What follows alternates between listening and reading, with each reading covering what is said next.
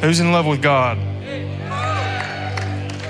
I said, Who's in love with God? All right, that's more like it. I got to see more hands up. We're Pentecostal, right? We got to get there. Um, well, I want to thank everybody that uh, gave me the opportunity to speak to all of you tonight. And uh, I wrote this sermon for myself, but I think that it's going to reach a couple more people that I didn't realize until I came in tonight. So um, let's just uh, let's begin by praying, and then I'm, we'll get into it. Father, we thank you that you're here tonight. We thank you that you sent your spirit to indwell on the inside of us. We thank you that you gave yourself for us, you gave your son for us to be in part for us, God. You gave your life for us. Teach us how to give our lives to you.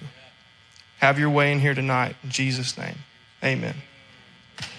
So, if you want to open up to the book of Mark in chapter 10, that's where the um, message that I wrote is going to be based out of. And before I start getting into that, I kind of want to do something on the spur of the moment kind of thing. Um, there's a part of my testimony that I've never shared before.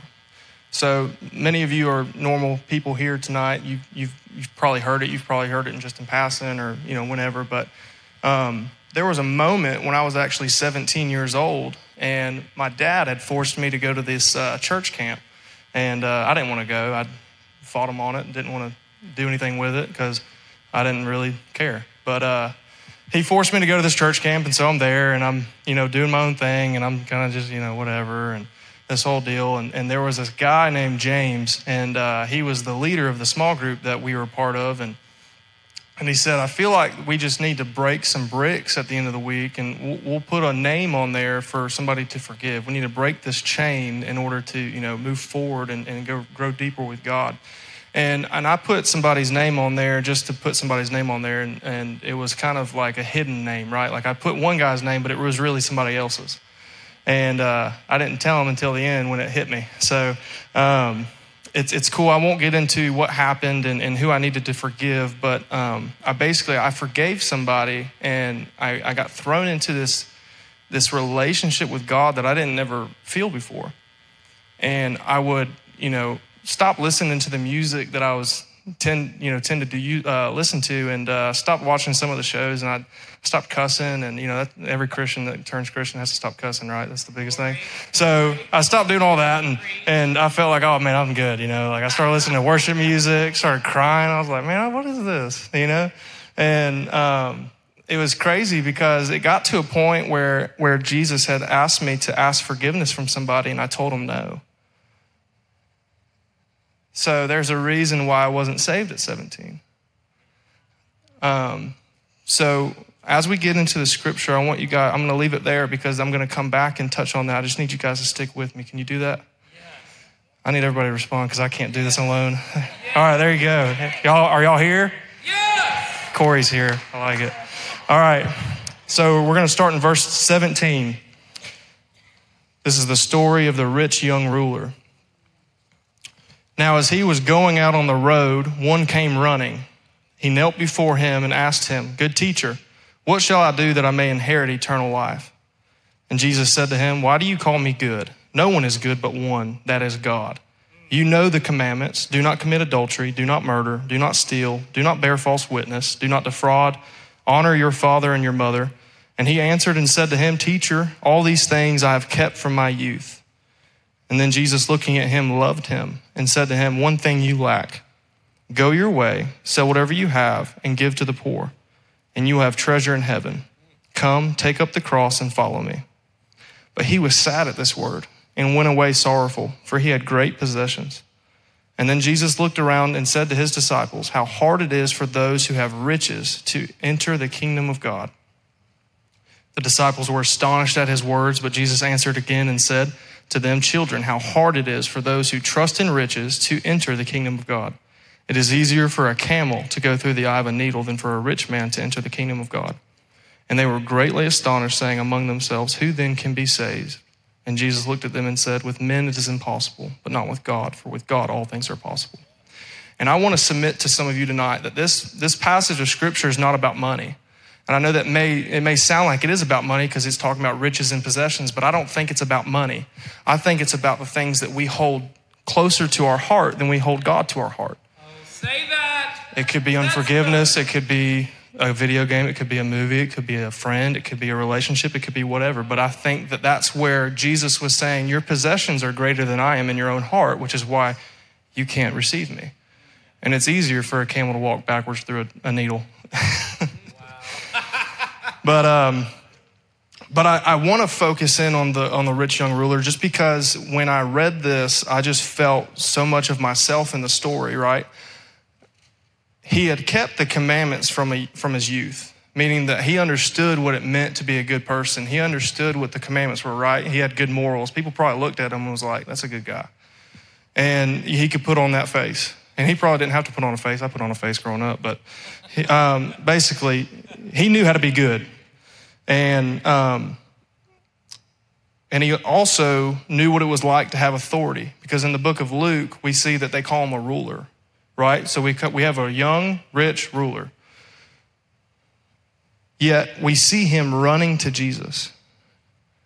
And when I see him running, I see desperation in his eyes, as if he, he went around to everybody else, wondering why he still had a hole in his chest, wondering why there was still something missing on the inside of him. I have good morals. I'm a good person. I make good money. I'm a good steward of what I have. I'm young, you know, I'm, I've, got, I've got goals. I've got plans. People respect me. But there's something missing on the inside of me.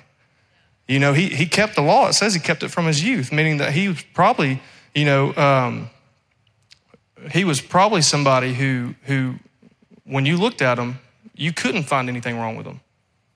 When you, when you read through the concordance, it literally translates into saying that he was blameless. Amen. And Jesus, you know, he pro- Jesus gave him a boring answer, in my opinion, right? Because he came expecting something different from what he was already doing. Jesus responded to him with the law. You know, he said, Well, do the law.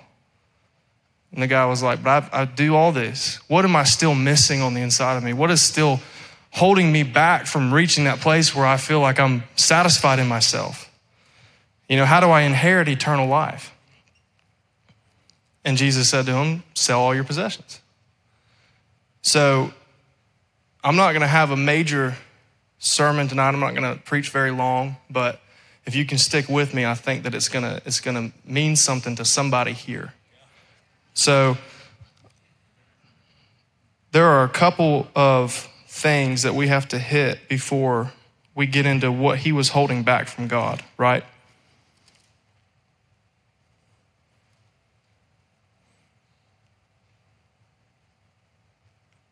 I believe that the rich young ruler saw Jesus and called him a good teacher because he watched him from a distance. He understood who he was. He may have heard a story about him. He may have heard, saw a newspaper about him. He may have, you know, went around and, and noticed that there was somebody that was talking about this guy and, and he was always excited about hearing him for himself, right? And so I think that he was eager to hear Jesus, but I also think that he also kept his distance because he was afraid to talk to him. He was afraid to actually get in, get in a conversation with him because he knew on the inside of himself what he was holding on to. And we'll never know what exactly those possessions were, but he does.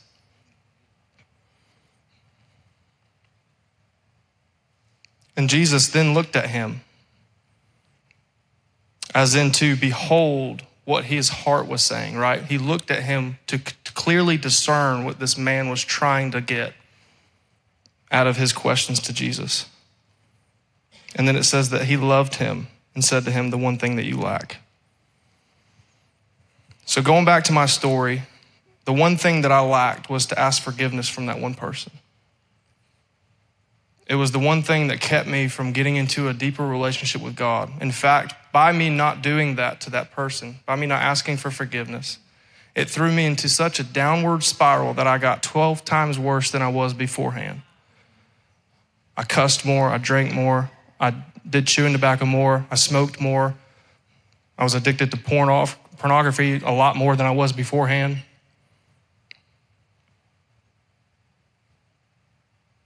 Is this is this helping anybody? Yes. Okay. I just want to make sure. I don't want to keep going on something that doesn't make sense.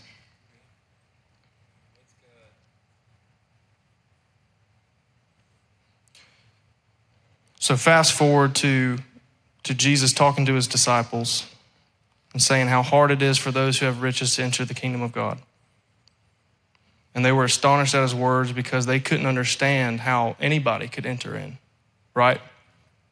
And he says, with men it's impossible, but with God it's not impossible. See, the rich young ruler came to Jesus seeking eternal life, not seeking Jesus. He came to a good teacher to find a good ending through eternal life in himself. He wanted to be in eternal life, he didn't want to be in Jesus. And so, the saddest part of the story to me and for me is that he was five feet away from eternal life. And he turned him down because he didn't understand what he was looking at. There's a lot of times in our lives where we run into eternal life. We run into moments and experiences with Jesus, and we don't realize what we're looking at because it's not what we expected it to look like. And we turn them down because it's not what we thought. I can tell you the one thing that I regret the most in my life is turning him down at that time because there was so many people that I led to hell because of my uh, disobedience to him. There's so many people that I, I, I showed an example of saying that I was a Christian with my words, and yet I never lived it out. And I told them, you know, you, you know, you're always going to sin. You might as well get to choose what you do. Have fun with it. Can I be honest? Yes. Yeah. That's that's it's, it's what I did, and that's one thing that always comes back and haunts me a little bit. And it's always funny how God works, right? Because the moment I came back to him, the first thing he said is, Hey, go ask forgiveness from that guy.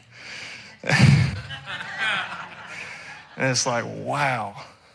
So you're telling me that in order to get closer to you, I have to go through this. In order to get closer to you, I have to let go of my pride in order to say, I'm sorry to this person. That's good. That's good. Jesus, I don't know. I don't know. I don't know if I can do that. But because I understood how sorrowful I went away from him at the age of 17, and the moment that I met him back at the age of 20, I understood that I didn't want to go through that again. I didn't want to go through a moment or a season where I had no idea where my life was going. I had no, I, under, I had no understanding of what it meant to fill this gap right here. There was so much anxiety, so much fear and doubt and hate and anger through all the stuff that I held on to because I was afraid to let it go. See, I don't think the rich young ruler came in the wrong heart. I think he was seeking the truth. It just didn't look like the one that he wanted. See, if you come seeking for eternal life and yet never find it, it's because you're seeking eternal life and not Jesus. There is only one way. You, you can't do the works and the miracles and everything like that and expect that you're going to make it, right? And we know in Matthew 7 it says, Lord, Lord, did we not prophesy in your name? Did we not cast out demons in your name? You did. I didn't know you though. I never understood who you were. And that's who I was, right? I grew up in the church. My parents have been a part of the pastoral staff at every church they've gone to, so I, I understood what it meant to serve. See, I told you about the 17 year old kid who got dragged to church camp, right? It's because I had Bible thumping parents. and, and they, wanted to, uh, they wanted to see a change in their son. Because all they saw was I would show up at Sunday, I would serve, and then I'd leave and go do my own thing. And then Wednesday, I'd show up and serve, and then go home and do my own thing and think I checked my box, I'm good, we're all right, you know, everything's great. But on the reality of things, I never knew who he was. I, I never understood who Jesus was to me. I never had a relationship with him. Thank you, Corey. Um, and you see, that's the, that's the main point that Jesus, he doesn't care about your service. Can I be honest? He doesn't, it's not about your works. You know, if it was about your works, then you could work your way out of heaven the same way that you could work your way into heaven. And he didn't want that to happen. He wanted it to be able to where you had to go through faith and grace by his son, right? So that's the only road. That's the only way through. Our works don't mean anything to him unless we have our love attached to it. See, it's not about the, the it's not about the, the quantity of work that you do, but the quality that you offer it with. If I if I do all the servicing and all the things like this, I can I can do it with no problem. I've seen other people do it. I know how to do it. I can stand on a stage and wave and smile, and it's great. But if I don't have the love of God on the inside of me, I can't. Yeah, that's right. I can't give that to Jesus. I can't give the glory of my service to Jesus. Yeah. That's right. So, what I'm wanting to get the question out there tonight is, is what is keeping you from getting closer to Jesus? There's always things, right, that we see. And, and, and, and the law, Jesus, Jesus gave him the law by saying, you know, this isn't to help you have a better life. This isn't to help you make you feel better about your life or what you do and everything like that. This is a way that you're able to get closer to me. This is a guideline on how you can get closer to me. It's not about having a guardrail or, or a line drawn in the sand. It's a way that you are able to say, Jesus, by me not doing these certain things and keeping my life within this group of, of, of, of commandments, I'm able to be closer to you. Right? So if I don't go out and drink alcohol and get drunk and I come back home, there's a, there's a block there. I'm just be honest. There's a block there. I don't care if you drink. I mean, I'm going to tell you it's wrong. But um, if you're addicted to nicotine, it's you know you, there's a block there. So what are you willing to give up in order to get closer to Him? It's not about wanting to hold on to your possessions. It's about if you're in love with Jesus, find the best way to get closer to Him. If you have to throw it out, do it. And if you're ever in doubt, then throw it out. You know the old saying. Um,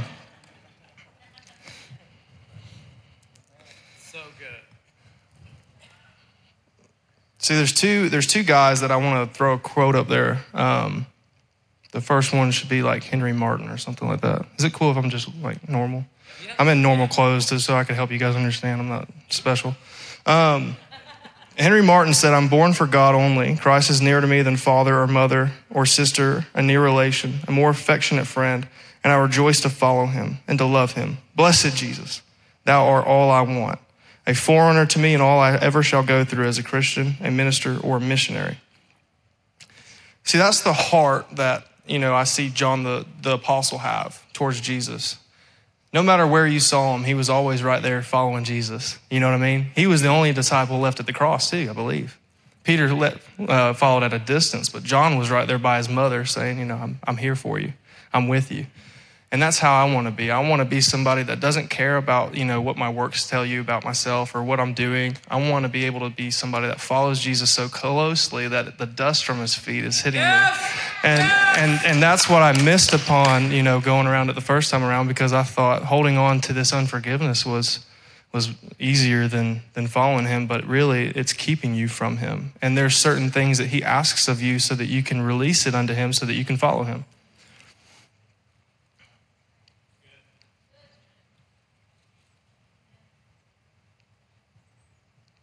There's another guy, his name's Ezra Taft Benson. Can everybody think, Jesus, your name's not Ezra Taft Benson?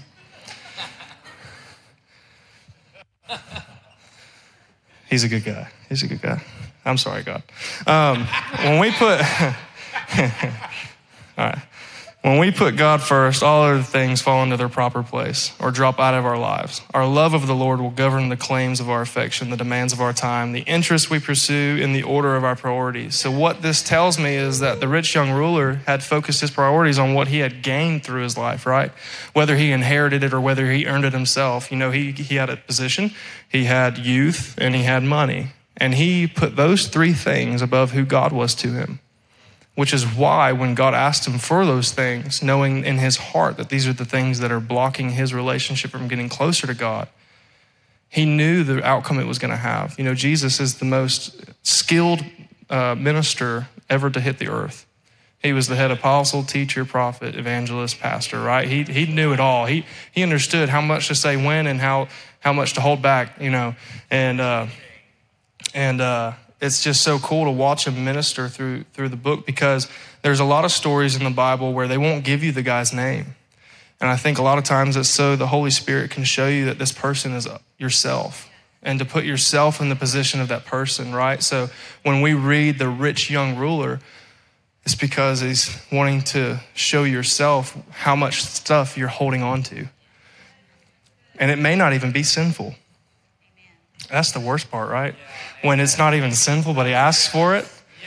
I'll tell you what, there's nothing that's going to make me want to throw something that's $600 away just for fun. You know, it's just, it's great. Um, so when he asks you to throw away your PlayStation, you got to You gotta go throw it away. Um, but I'll tell you what. I'll tell you what. This is this is the story. I gotta I gotta I gotta go on to this because it's important. You know, there was a I look. Corey likes it. I'll, I, here, Corey, you come up here with me. I'll just. I'm just kidding. Um, no, but uh, I, I, was a gamer. I grew up, you know, playing video games with my brother, playing video games with my friends, and it's just one of those fun things that I did, right? After I got saved, I was like, all right, you know, get rid of all my bad games and keep the fun ones that are just simple and nice and everything like that. And I'm just playing video games one day, and, and then Jesus goes, um, I want you to throw that away. And I was like, no, no, no. and, uh, you know, when you wrestle with God with these things, right? You ask Him sometimes, like, "What's the reason, though? Can you give me the reason? What's What's the point of me getting rid of this? I'm not sinning. You know, this, if anything, is keeping me busy. You know what I mean? Like, keeping my head down. You know what I mean? And and He said, "No, because it's taking time away from me." And maybe the things that the rich young ruler was dealing with wasn't sinful, but maybe it was the things that was taking time away from his relationship that he could have with God, right? He couldn't have the rich young ruler following him around if he was always busy thinking about the business deals that's keeping his money flowing. You know what I mean? He couldn't think about the people that he left in charge, wondering if they're doing a good job, right? He couldn't keep them, you know, holding on to everything that he he wanted to hold on to. So there's things in our lives that may not even be sinful, but he wants you to let go of it because it's going to escalate you into a new realm of his of his understanding of who he is.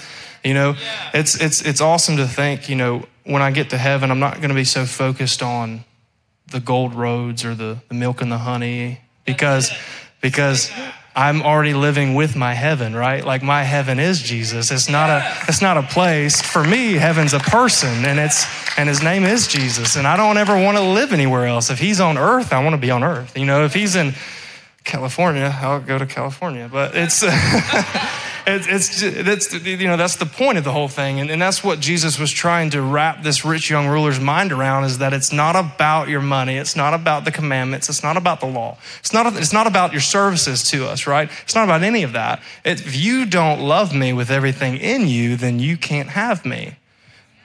Because that's what he did for us, right? He says it's the greatest form of love to give one life, one's life for his friend. He calls you a friend. You know? That's right. What are, what's worth holding back from them? If you really take an assessment of what is in your life that you're holding on to, that's, you know, you've, and everybody in here has something. I've got something in my head right now. It's something that the Lord has mentioned to you in, in, a, in a quiet time that you still hold on to because you're like, it's nothing, there's nothing wrong with that. And there's nothing in the Bible about that. There may not be. But the, he's telling you. so it's, you know, he is the Bible. Um, so, yeah. Yeah. you know, I mean, that's, that's a way to look at it. I don't know. Maybe, I don't know, somebody. Um, so I don't know who this who this message was for. You know, it's not not your normal you know fiery preacher message or anything like that, and it wasn't a major revelation, but it was meant for somebody, and I it may have just been meant for me, but um, it was major. It was major. Yes. It was. But uh, if there's something, if there's something, I'm not going to pray for you. I'm not going to lay hands on you. I'm just a normal guy. Um, but if there's something that you're holding on to that you know the Lord's wanting from you, and you want to come lay it down, perfect time than now. You know, just I mean, do, get the commitment in front of everybody, so that way when you get home and you still have it, you got to throw it away. That's yeah. That's good. It's a good way to look at it. You know. Well, I don't have a, a great way of transitioning other than just praying over you guys and hoping that the Lord is going to speak to you in, in, your own time and, and, and bring some revelation to you. So, Father, I thank you that you are good. I thank you that you are kind. I thank you that you bring revelation to the things that you want us to um, get rid of in order to get closer to you, God. That's all you've ever wanted is to have a close relationship with us, one that's never broken or hindered by something else. God, we thank you that you are good and merciful in all your ways. I pray over your people tonight that they begin to desire the closer relationship to you. May they be desperate like that rich young ruler who came running to you God, I pray that there, that desperation is met with action. I pray that the desperation is met with an action that is going to leap them into a new reality of who you are with them, Jesus. And so, everybody, I pray that you are covered in the blood of Jesus. I pray that there are angels that are going to be around your cars tonight as you go home. And amen.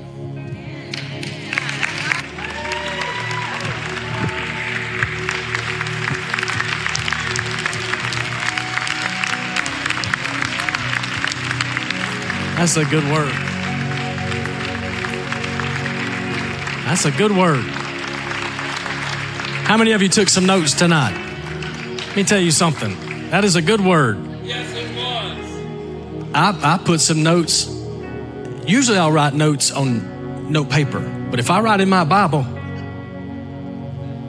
Yeah, amen. you guys, Paul, I've got notes and journals, but if I write in my Bible, man, that is the Lord speaking to me for me. Maybe not for you, but it's in my Bible. And when you said he came looking for and, and called for good teacher, he was looking for good answers, not a good shepherd. He just wanted answers. Whew, man, I, God, that leaped on the inside of me. Leaped is wrong, leapt, whatever, I don't know. Man, he was looking for good teacher. He just wanted an answer. He wasn't looking for good shepherd. And then, Alec, you, you took us to Matthew 7. Not everybody that cries out to me, Lord, Lord, will enter the kingdom. He'll say, Depart from me, for I never knew you. They had results, but they didn't have relationship. They had actions, but they didn't have identity. I wrote that in my Bible. I'm like, my God in heaven. I got some fresh bread tonight. I got some fresh bread. And so, and just so you know, all, everybody stand to your feet. We're going to close, but just so you know, Alec, the first time I share those things, I will always let people know I got it from you. But the second time, I'll say, I heard it from somebody. And the third time, I'll say, man, a revelation came to me. And but the first time, you'll get the credit for it. No, I'll, I'll make sure that I I had to put I had to put your name right there. Alec Jones said this on Wednesday night, midweek service at Christ Fellowship Church. As a young man that had no idea that in 10 to 15 years God would have you speaking, God would have you speaking to a handful of people on foreign soil who have heard about this man Jesus, but they've never committed their life to him. They only heard that Jesus cared about them, but they never saw a man with your color skin come to their land and risk your life and limb to bring a gospel message to them, not asking anything from them. But me, in 10 or 15 years, you, you finally see that on that Wednesday night, little old small Dawsonville, Georgia, when I didn't even realize I had a message and didn't know if anybody got it or not, that the Lord would use that seed and bring you such a harvest of souls down the road and allow you to impart into people with this same relationship that you have and this same love for Jesus that you have now would only increase and spill over to those precious people. Lord, that Alec would never chase titles or office doors, he would just chase people. Thank you, Father, for an innocent, pure heart that just started with, man, I heard the Lord speak to me and asked me to get rid of a little old box that plays video games. And Lord, even though it doesn't seem like it's sinful, I got all the bad games out, but you're still asking for it, so I give it to you. Lord, it's in those moments of obedience. It's in those moments. You were just asking Abraham for his son just to see, just to see. You were just asking Alec for that one video game device just to see. So that someday, Lord, when people would rise up a tongue against Alec, you would be able to say, Now I know that boy loves me. Now I know. Because even when it wasn't sinful, he forsook that to come after me. And I will shut every mouth of every roaring lion that would come after him. And I'll deliver him because of that innocent heart. Thank you for his love, Lord. I receive something tonight, Lord. I receive something rich from you. We bless him tonight. We honor him. Thank you for the call on his life. Thank you for the dedication he's put into the studying according to your word, study to show yourself approved. Lord, he is doing that. And so we give honor where honor is due to this young man tonight in Jesus' name. Amen. Amen. Put your hands together one more time for Alec. Thank you. That's big time. We'll see you Sunday morning or Saturday night at prayer. Saturday night at prayer, 6 o'clock, and Sunday morning at 10 a.m. We'll see you then. God bless you.